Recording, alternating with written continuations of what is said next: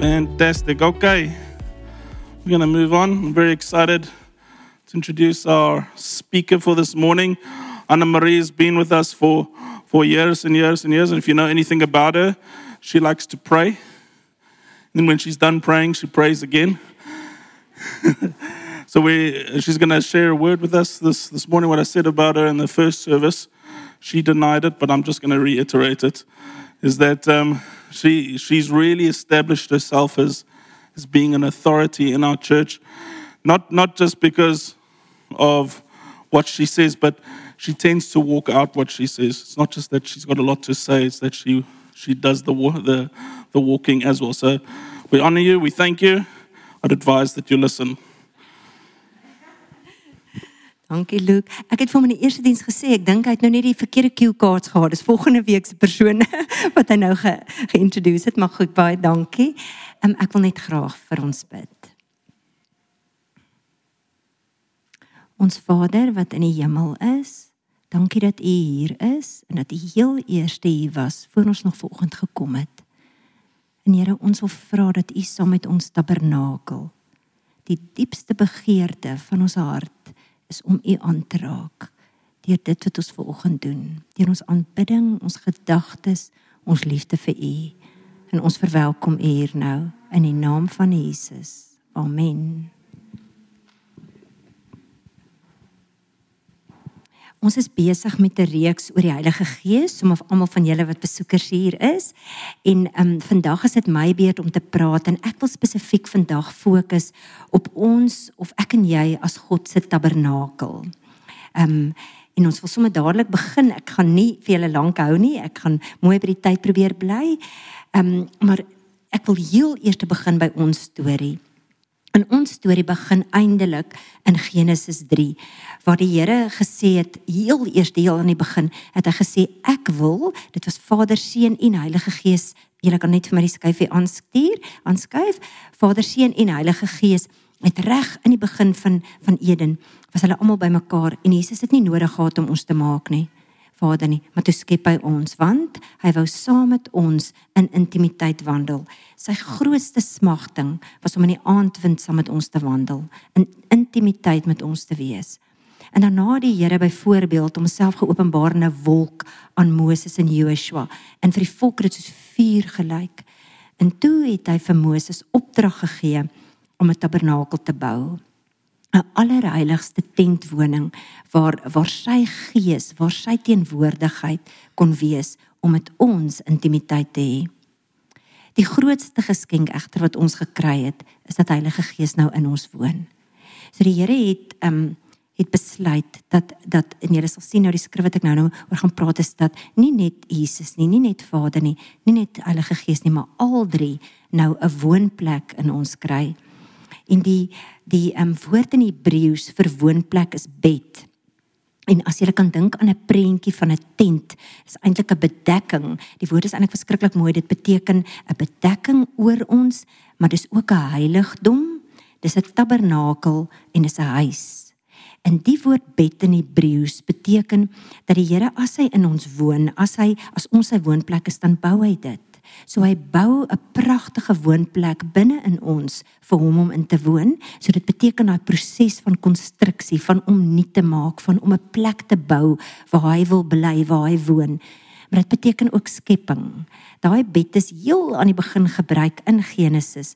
Was die woord Bereshit, right at the beginning, in die begin het die Here daardie daardie skepingsproses begin. So as hy in ons woon, is dit is dit 'n konstante proses van met ons praat, van by ons wees, van skep, van ons vernuwe en en um, in ons woning mooi maak. Ek wil graag begin met twee skrifte wat ek graag met julle wil deel.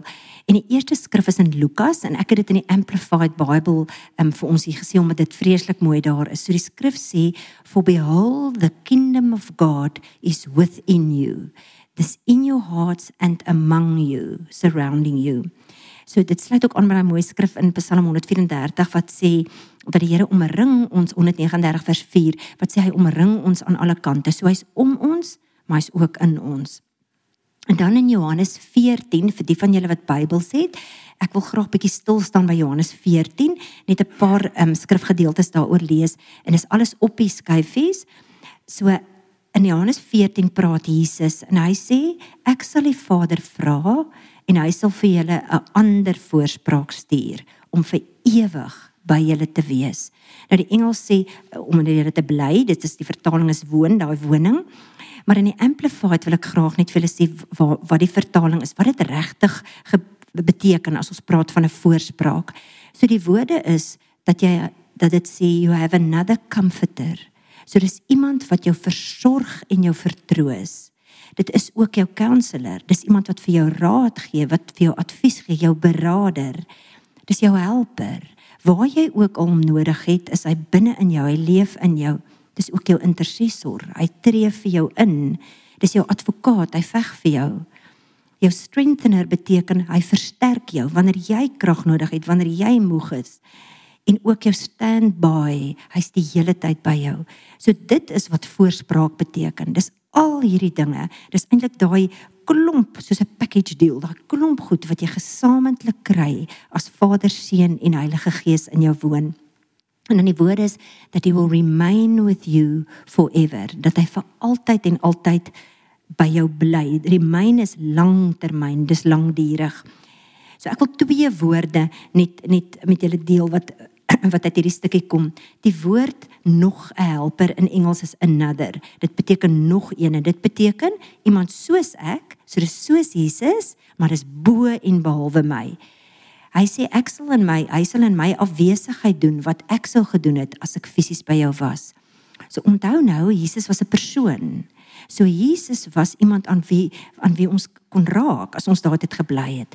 Um, op aarde gebly het. Hy's 'n persoon aan wie ons kon raak. Hy het genees, gesond gemaak. Hy was lief. Hy was dit was sy hele bediening was liefde. En wat wat sê hy? Dis iemand nes ek.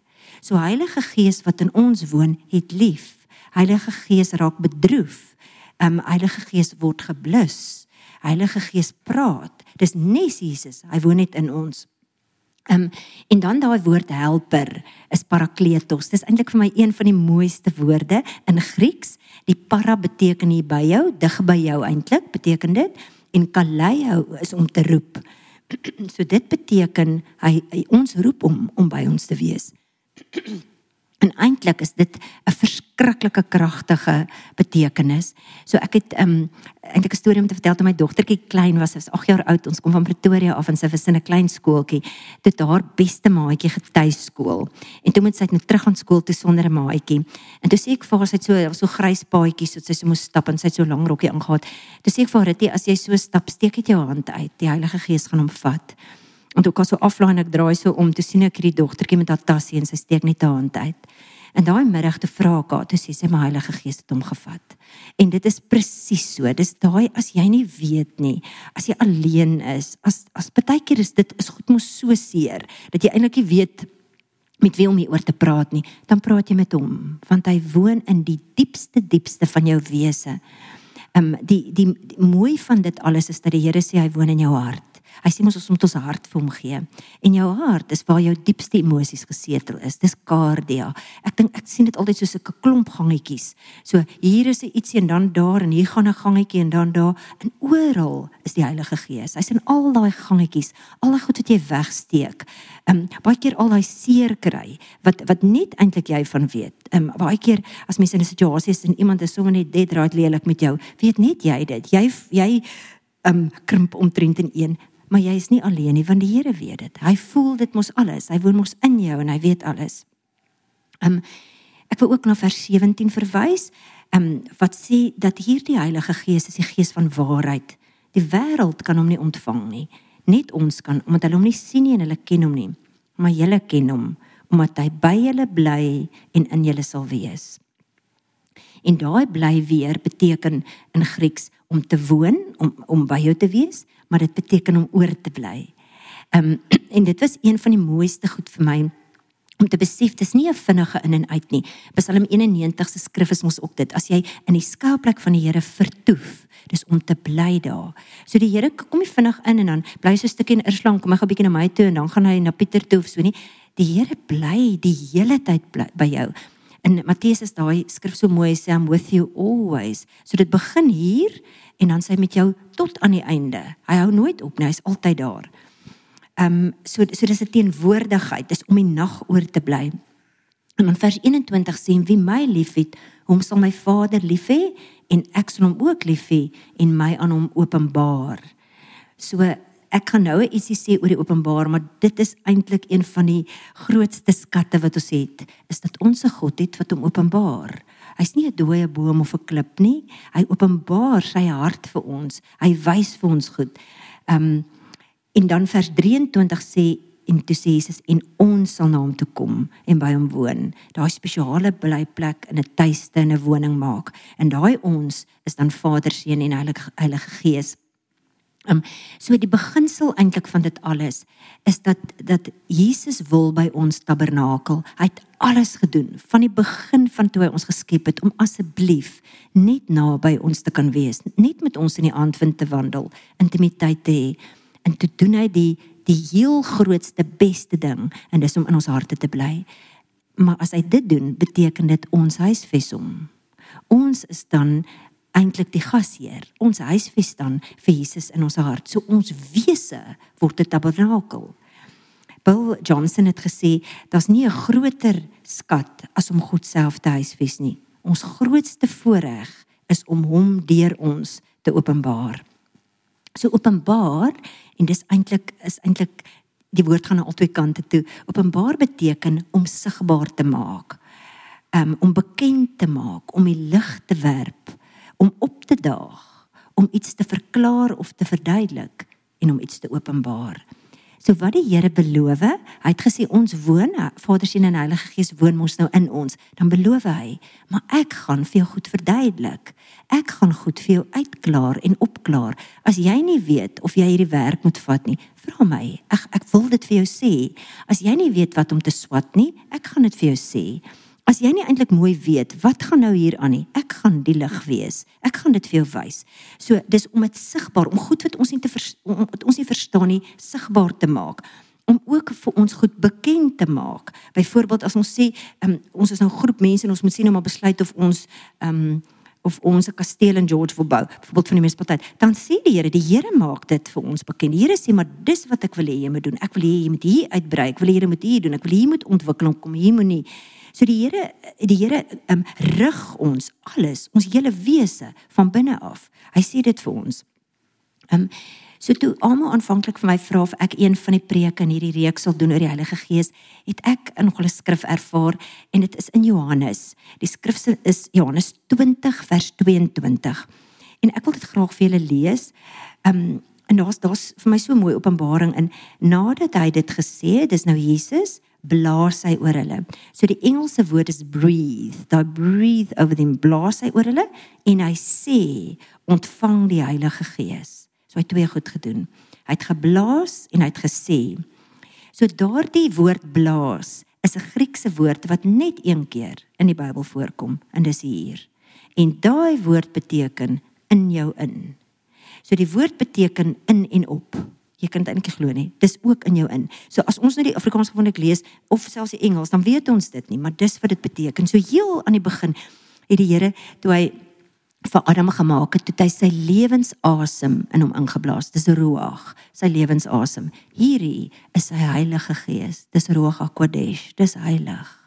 So binne in elkeen van julle beloof die Here, as jy my aan aanneem, dan blaas ek my gees in jou, dan kom daar 'n heiligheid. So dit dit was eintlik vir my die mooiste besef, ehm um, dat die Here sy sy heiligheid vir ons gee. Ehm um, dan het die Here woorde gebruik om autoriteit te gee. So uitgeblaas en toe sê hy ontvang dit. So daar's autoriteit daarin. Onthou die Here skep deur woorde, hy die aarde en almal van ons deur woorde gemaak. So het hy autoriteit gegee aan daai aksie, daai profetiese aksie in 'n daai impartation. Ehm um, So ek wil graag met julle deel wat my pad net was rondom my besef dat die grootste skat wat ek het, woon in my. En dat ek dit moet bewaar, dat ek dit moet oppas en die woord is koester eintlik. Ehm um, en dit alles gaan oor 'n verhouding. So so julle weet self as mense in 'n verhouding staan, die ding wat dit voet is tyd.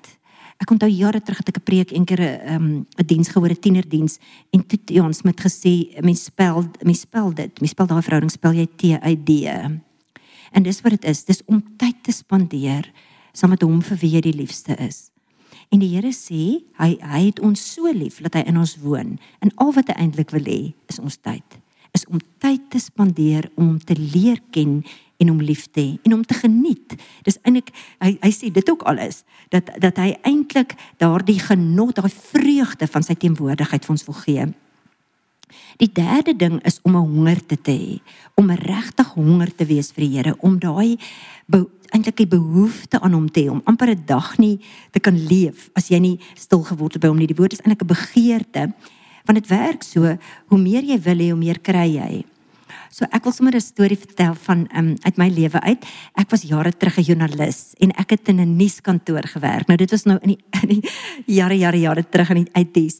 En in die nuuskantoor was dit oop, soos 'n oop plan en al die joernaliste het saamgewerk en is so dis 'n vreeslike geraas. En en toe ek daar begin werk, toe kom ek agter hulle hulle praat verskriklik baie. Hulle skinder vir almal van mekaar en van ander mense.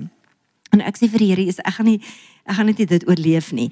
Dit dit was eintlik ongelooflik as die taalredakteur inkom en sê haar hare lyk lelik is in die in die um, oomie inkom wat die wat die um, vir die state maak dan sê hy sy hulle sy skoene is oudtyds, maar so praat hulle van almal en dit raak later vir my oorweldigend sleg. Ek voel net ek kan nie en ek vra vir die Here, kan hy asseblief vir my help om nie saam te praat nie. En so het ek vroeg in die oggend, ek het al 20 oor 6 my arme man begin werk en dan het ek my werk gedoen en dan het ek uitgegaan op stories en dan het ek in die middag as hulle etensuur vat het ek wegwerk en weer na ure om om nie daai ding te kon hê nie. Maar in die proses het ek vir die Here gevra help net vir my om my mond toe te maak dat ek nie saam praat nie dat as hulle want almal jy weet mos hoe dit is iemand sê o gee en dan praat almal later saam En ehm um, dit was moeilik. Dit was nogal regtig nie maklik nie. En ehm um, toe ek daar uh, toe ek, en dit was voor ek nog kinders gehad het en ek skuif toe uit en ek doen toe ander werk en toe kom my kinders. En ek is in 'n ehm um, ons is in 'n Christen skool en toe klik ek maar daar's daar's meer rondom intersessie. Ehm um, as nie dit wat ek altyd geken het meer rondom gebed en een van die goedes wat ons nou vandag noem profetiese intersessie dit is om wanneer jy vir iemand bid te weet dat die Here net vir jou fluister. Waarvoor moet jy eintlik bid? En dit is 'n dis net so wonderlik om dit te hê en ek sê te vir Here, ek wil glad nie 'n profetiese gawe van op verhoog staan en goed oor mense. Ek wil dit hê nie. Ek wil net in my bedjie sit. En as ek vir iemand bid of by iemand, wil ek net weet wat is op sy hart. Kan hy net vir my sê wat presies moet ek bid vir daai persoon? En toe ervaar ek dat die Here my deur 'n lang kurwe gevat het van om te leer om nie te praat nie nie uit te praat nie. So hy het um ek het nie dit toegeweet nie, maar hy moes my leer dat as hy moes vir my iets sê, kan ek dit mos met niemand deel nie. Net hy en ek weet dit. En so moes ek deur daai hele joernalis ding gaan en om te leer om nie saam te praat nie, nie te luister nie, nie uit te praat nie, dat ek later dat die Here my later kan gebruik en vir my daai gawe kan gee om dit te kan doen en en, en tot vandag vra ek heeltyd vir hom as ek bid en ek ek hoor sy maar dit, dan is dit net tussen my en hom. Is net net ons twee wat dit hoef te weet. Ek hoef dit mos nou vir niemand te sê nie. En en dit maak dat dit die wonderlikste ding vir my is om te bid. Want dit is so special iets wat ek in die Here, jy weet wat hy vir my gee sodat ek kan bid. So ag, dit is sommer uit my eie lewe ek sommer dit vertel. En dan wou ek sê Ek het ook gedink as 'n mens dit kan regkry om die oë te hê van 'n duif in Hooglied is also 'n mooi skrif Hooglied 1 vers 15 is om net op hom te fokus. So met ander woorde as en ons kry dit nie reg van die wêreld om ons is mos moeilik, maar as jy dit kan regkry om in 'n krisis of waar jy goed nodig het vir hom te kan vra in 'n perd kyk mos soontoe, dis hoekom ons vir hom oogklappe aansit, maar 'n duif het net daai single focus dat ons net net vir hom kyk, dan beteken dit ons geestelike waarneming verander. Ons ons kyk anders na goed op aarde want ons kry sy oë vir alles kyk families is mos nooit maklik nie. Julle het nou 'n perfekte familie, maar oor die algemeen is families mos moeilik. So, dis mos naby jou. So, ek vra net baie keer vir die Here, sal hy net vir my wys hoe kyk hy? Net vir my sy oë gee. Jy weet hoe kyk hy? Hy's mos verskriklik lief. Byvoorbeeld vir 'n ouma of 'n oupa wat met iemand onderweg, maar hy's baie lief vir hulle. En as mens sy oë kan sien, dan kyk jy mos met sy oë. So dis nie daai hele vloei van van om vir hom te vra om te help. En dan wil ek sê dat daar's eintlik 'n baie dieper ding aan 'n aan 'n verbond. Die oomblik as ons vir Jesus sê ons ons sê ja, ons nooi hom in in ons lewe, is dit 'n verbintenis. Die Engelse woord is 'n commitment, maar dit is 'n verbintenis. Dis 'n verbond wat jy sluit en dis eintlik 'n heilige ooreenkoms. Dis om dit nie te breek nie, om te sê dit wat hier binne is in my lewe wil ek heilig hou vir U. Ek wil U moet daar woon en ek wil dit nie verbreek nie. Ek wil, dit is so kosbaar vir my. Ek wil dit die hele tyd hê. Ehm um, maar daarmee saam gaan nogal ehm um, gaan nogal harde werk. Ehm um, so soms moet mens goed opgee om dit te hê want onthou dis tyd. Dis dit kom nie net nie. Dis nie net altyd net daar nie. Dit is dis tyd. Dis dat jy leer ken. Jy jy gaan in 'n liefdesverhouding in met drie drie mense eintlik wat in jou woon. En en dit dit vat tyd om dit te doen. So jare gelede het 'n vriendin vir my gesê sy het so aanhaling gelees van 'n sendeling en ek het dit nou al hier gedeel maar dit bly so dit het my lewe nog op beïnvloed. En die sendeling het gesê in order not to meet the devil during the day, I have to meet God before dawn. En as gevolg van dit het ek my hele lewe verander dat ek vroeg in die oggend opstaan. Ek kan nie. Dis maar net ek het al baie gesien. Ehm um, as ek nie nie daai tyd het nie, dan sukkel ek deur die dag. Jy weet, ek vat sommer offens vir iets wat glad nie eers offens is nie. So ek moet daai tyd, ek moet met die Here daai alleen alleen alleen tyd vroeg in die oggend hê voordat ek deur my dag kan gaan. En ek weet dis nie vir almal maklik nie. Soms doen jy dit in die aand. Ek sê nou nie almal moet dit die oggend doen nie, maar dit was in my geval het ek gevoel daai ooh, ek het daai tyd nodig voordat ek my dag kan ingaan. Ehm um, en dan sommer net rondom 'n totale oorgawe. Ek het eintlik gedink ek wil graag vir julle skrif lees. Dis uit die amplified net omdat dit mooier daar is. Daai daai woorde is nie in die Afrikaans nie. Kan iemand net 'n Afrikaanse amplified doen vra ek altyd. Ehm um, maar dit is nie in die Afrikaans so nie, maar ek wil dit graag sommer net vir julle lees. Ehm um, dit is Psalm 27 vers 4. One thing have I asked of the Lord that I will seek, inquire for, and require, that I may dwell in the house of the Lord, in his presence all the days of my life, to behold and gaze upon the beauty that is the sweet attractiveness and the delightful loveliness of the Lord, and to meditate, consider, and inquire in his temple. In sy teenwoordigheid. So so om te leer om om so na hom te kyk, om in o oor hom te wees. Dis eintlik daai totale oorgawe.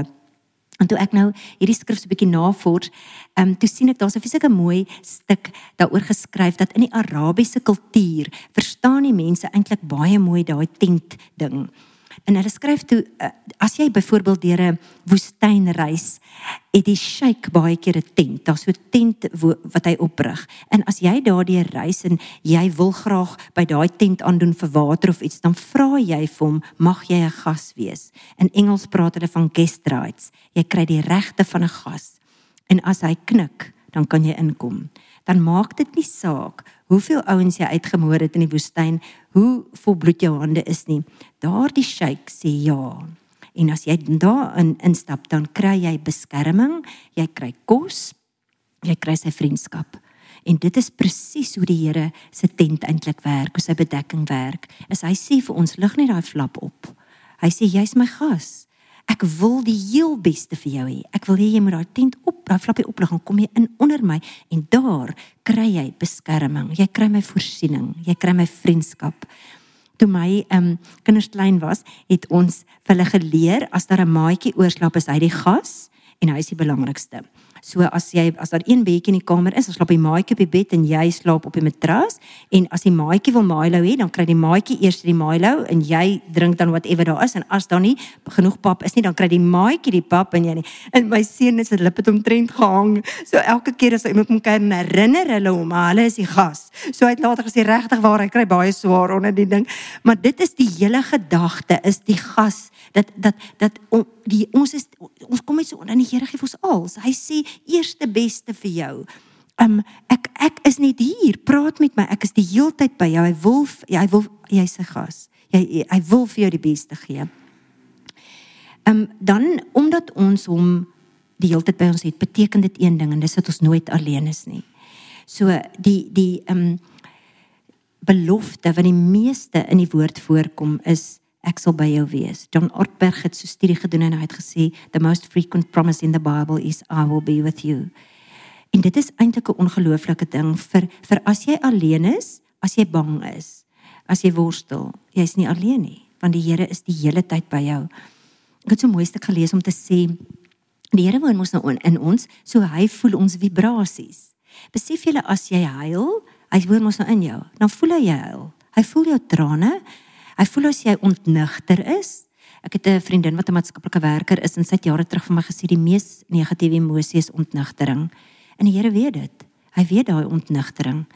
Hy weet as jy bang is, ehm um, as jy onseker is. Hy weet as jy wonde het en daai wondpyn nou baie erg, want hy is in jou. So hy voel die vibrasies. Vir my was dit so mooi om te weet dat hy hy daai vibreer, daai binne-in voel hy. En dis vir hom niks vreemd nie. Dis vir hom dis vir hom wonderlik. Hy sit altyd sy hande om jou dan.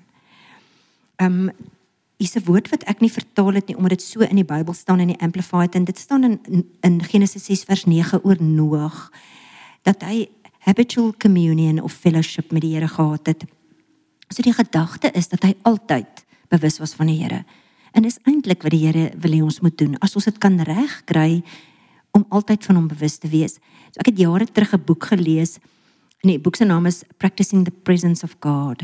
En Brother Lawrence het die boek geskryf en later het 'n sendeling dit saam met hom 'n uh, uh, opvolg geskryf. So Brother Lawrence het in die 17de eeu geleef en wat hy probeer doen het is om te kyk of hy die hele tyd, maar hy was 'n kok in die ehm um, in daai tyd, of hy die hele tyd aan die Here kan dink. En 200 jaar later was daar 'n sendeling en hy het daai boek gelees en hy het dieselfde gedoen. Hy het toe gaan kyk of hy dit kan doen en hy sê en hy het 'n boek geskryf daaroor oor die die mees amazing geheim wat hy eintlik ontdek het van om daai kontak met die Here te kan hê. Ehm um, dan is die Here ons trooster. Daar's 'n vreeslike mooi woord in Psalm 23 waar die Here sê u stok of Dawid sê u stok en u staf die vertroos my en dit is nagam in Hebreëus wat beteken hy huil as ek huil. En dit beteken diepe diepe empatie. Dit beteken dis die diepste vorm van om te verstaan wat daar is in dit Here. Dit is wat daai woord beteken beteken om te troos. Maar dan is daar nog 'n woord jy nagamonie en ek het vir Herman Spanneberg gevra om my asseblief te help met hierdie uitspraak. Hy's beter in Hebreëus as ek. En toe verduidelik hy vir my daai daai binneste gedeelte is dis so dis jy nagamonie, daai naga voor dit dan nou verder gaan verwys nou terug na hierdie woord wat ek nou gebruik het ook, maar dit is ook ehm um, wat in Noag se naam voorkom. So hy het tog steeds verwant aan Noag se naam en dit sluit aan met Noag wat daar onder God se sambreel in die ark ingegaan het. En en daai hele comfort wat hy dan beleef van om om onder God se beskerming in te gaan. Ehm um, en dan dink ek die ultimate is dat mens ontwikkel 'n bewustheid. Jy daai jy hoor daai fluistering. Ehm um, ons ons het so ons het so bietjie later gegaan op tyd so ek wil nie julle lank hou nie. Ek wil net twee getuienisse nog rondom dit vertel um, maar een wil ek vinnig gou vertel want dit is 'n persoonlike getuienis. Ek het seker so 5 jaar terug in die nag eendag wakker geword toe ek um, borskaspyne ek het hierdie getuienis al vertel en ek verskriklik erg en ek het 'n klomp ander goed ook gehad wat daarmee saam gekom het en ons kon nie uitvind wat dit was nie. Ek was nie gespanne nie is baie gelukkig. Ons kan nie klik wat dit is nie en te vra ek sommer die Here. Klik aan so op my, my in die nag en ek sê vir die Here Here wat is hierdie? En ek hoor hy sê vir my oesofagus en ehm um, daar het 'n stuk papier eintlik 'n burger op die grond voor my bed gelê en ek vat dit toe en ek skryf daar oesofagus Ek sê die volgende dag het vir my man, hy's 'n wetenskaplike, hy verduidelik vir my as 'n verskil tussen jou slukdarm en jou lugpyp. Ons soek dit op, ons besef dis oesofagitis. Ek gaan na die dokter toe, my dokter is weg. Ek kan met my ander dokter, daai dokter sê nee, wat ek het net 'n spiertjie my rug seer gemaak, ek moet op 'n tennisbal lê. Dit gaan nie oor nie, dit gaan nie oor nie. 'n Paar dae later kom my dokter terug, neem my onmiddellik op. Hulle doen scans, dis soos 'n dis soos 'n presies dit. Dis 'n gaatjie in my oesofagus. So, dis die ek is toe in om maar die Here het nou eintlik klaar dit vir my gesê dis te wonderlik maar ek gaan deur emotions ek is in die hospitaal en waar ek lê sien ek reg oor my is 'n vrou is 'n man baie lelik is met haar en ek bid sommer vir haar en in die hoek is daar 'n vrou wat eintlik 'n babatjie verloor het en ek bid vir haar langs my het 'n vrou buite egtelike verhouding en sy vra my kan ek asseblief vir haar bid sy moet uit hierdie ding kom so ek voel toe die Here het twee goed gehad wat hy wou doen hy wou vir my um sê daai blessing um wat vir my verskriklike blessing was en dan wou hy eintlik hê ek moet op baie tyd in die hospitaal wees om te kan bid want dit is vir my baie lekker en hier's ek uit en is genees en nou gaan ek En ek moet 6 weke daarna moet ek die dokter sien, maar die spesialis sien. En ek is stel hierdie ding nou uit, hoor, want regtig waar ek is mos nog gesond en ek moes hier mos nog klaar vir my gesê, so het my mos nog klaar genees ook. En ek kom by die spesialis. En die spesialis is ook haastig. Hulle het my ingeprop en alles en kom die spesialis en die spesialis uh, ek sê sê ek alles reg voets en ek sê maar kan ek gou vir jou sê hoe ek geweet van hierdie? En sy sê hoe? En ek sê die Here het my gesê wat gebeur het.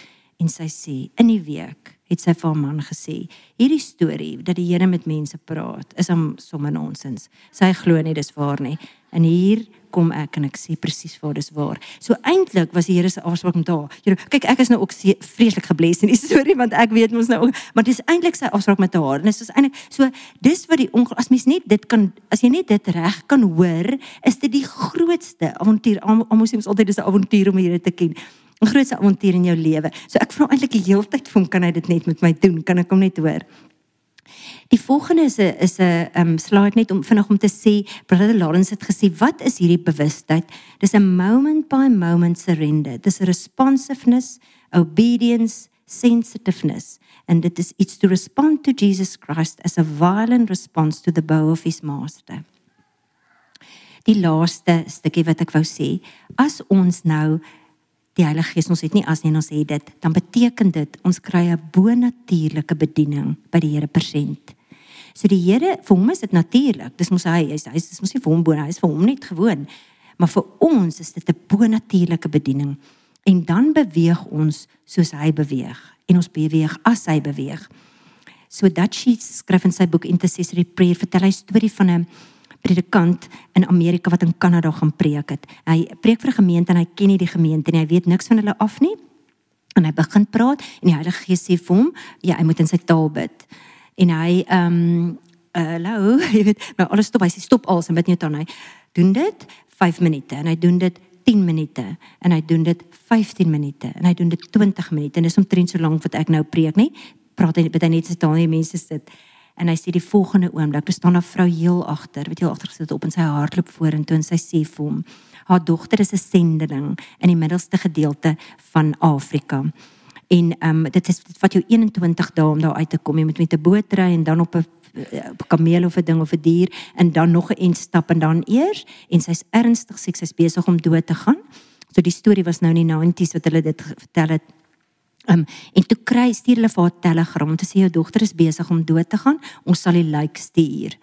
En um, dis een van 'n koerserige ding, maar voordat haar dogter soontoe gegaan het, het sy die dialek geleer van die stam onder wie sy gewerk het en die ma die dialek geleer. So sy ken die dialek. Sy het dit saam met haar dogter geleer en sy kom vorentoe en sy sê vir daai pastoor wat jy nou gebid het, het die volgende gesê: jy kan fees vier en vol vreugde wees. Jou dogter is genees.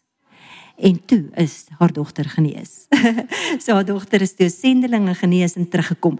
Maar die wonderlike van dit is dat daai ou, daai pastoor hom gehoor het, Jesus gehoor het en die seun wat dit toe vir haar was, want sy sit nou in Kanada. So die ongelooflike storie en die, die fyn detail wat die Here in ons lewe het dan die ontmoeting as as ons ontmoet met hom kry kom daar 'n krag van hom om af. En dit is ook die mooiste stories. Julle ken nou al hierdie wonderlike stories van die krag van die Here wat oor jou kom vir, vir mense wat byvoorbeeld bid. En ek moet net hom ook vertel Ehm um, daar's 'n geloofsgeneesheer in Amerika, Shay Aan, hy het 'n pragtige boek geskryf oor geloofsgenesing en hy het um, die storie vertel waar hy eendag vir 'n vrou gebid het by 'n um, geleentheid en haar hande was heeltemal verskrompel, was heeltemal ineengetrek en haar skouers na hele wese soos sy het almekaar pyn gehad. Sy kon omtrent nie loop. Dis 'n verskrompelde mens wat voor hom gestaan het.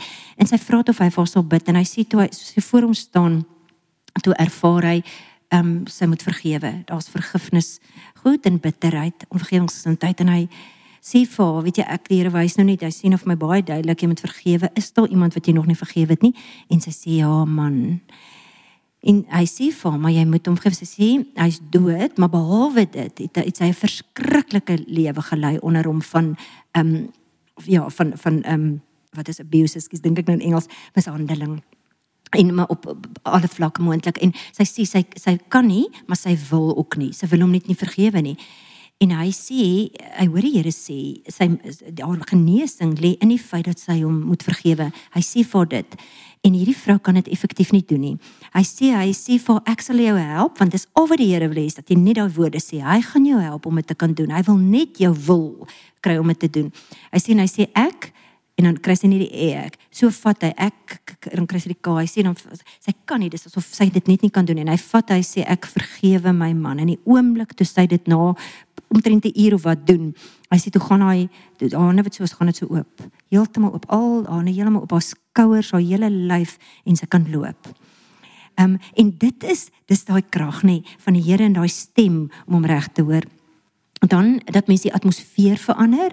Ehm um, ag ek net sê ek het op 'n projek gewerk waar die mense skrikkelik gevloek het. So ek is vloeksensitief, so dit was net vir my, oh, ek kom nie ontreis en sê ek vir my man, jy sê ek kan ek bad of stort. Dit voel ons net verskriklik as as jy so dis die hele tyd en toe ek besluit ek gaan daaroor bid. Weet jy dan sit ek in die vergadering, bid ek soms so my taal. Hulle het 'n agenda en ek dit dit sit sommer so bid ek sommer vir daai gevloekery die hele tyd. En dit het so waar as 'n rimpel verander. Dit het heeltemal ek dink nie ek ek het net nooit weer vloekwoorde gehoor nie. Vir ek het net aangehou om dit te doen. Ek dink ek gaan of hierdie vrou iets mekeer maar ek het net aangehou om dit te dit te doen. So ek ek wil julle eintlik bemoedig. As ons nie weet wat om te doen nie dan sê hy vir ons dit. En dan doen hy dit. Kyk is eintlik hy wat dit moes doen. Hy verander mos nou alles en hy restrain their mouths with a muzzle.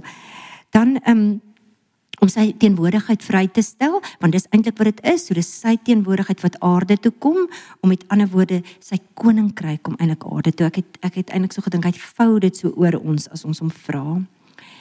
So die laaste um, skyfie wat ek het is is eintlik 'n gebed. Frans was jy dalk um, so 'n stukkie wil net net gee vir vir ter agtergrond. Ag ek het nogal gedink um, eintlik praat die Here mos die hele tyd met ons. Hy's mos die hele tyd binne in ons en hy wil eintlik net daai intimiteit hê. Hy wil net al ons tyd eintlik hê, al ons aandag eintlik hê. En ons is mos besig. Ons is nog op aarde en ons het goed baie goed om te doen en te werk en te alles. En ook dink ons mos, so ons gedagtes kom baie keer in die plek van ons hart van om in ons hart te kan ingaan. So ek het baie keer as ek so vir die Here sê, sê kan ek dit gou-gou in my hart inklim en hom net net daar ontmoet. Dit voel vir my ek wil net kan ek dit gou in hom vat in my hart. So dis eintlik so verskriklik maklik om dit te doen, maar ons moet net let go. Die Engelse woord is mos daai release. So ek het nogal gedink ek wil graag sommer saam met julle hierdie gebed bid.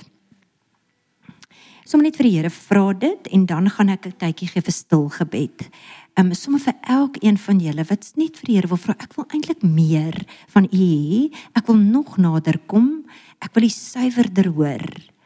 Ehm um, en ek wil eintlik U verskriklik lief hê en leer my om dit te doen. So as ek klaar gebid het, gaan ons die ligte bietjie afsit en dan tydjie gee vir stil gebed en dan daarna as enige iemand wil kom vir gebed, is julle welkom. So ek wil graag hierdie gebed bid.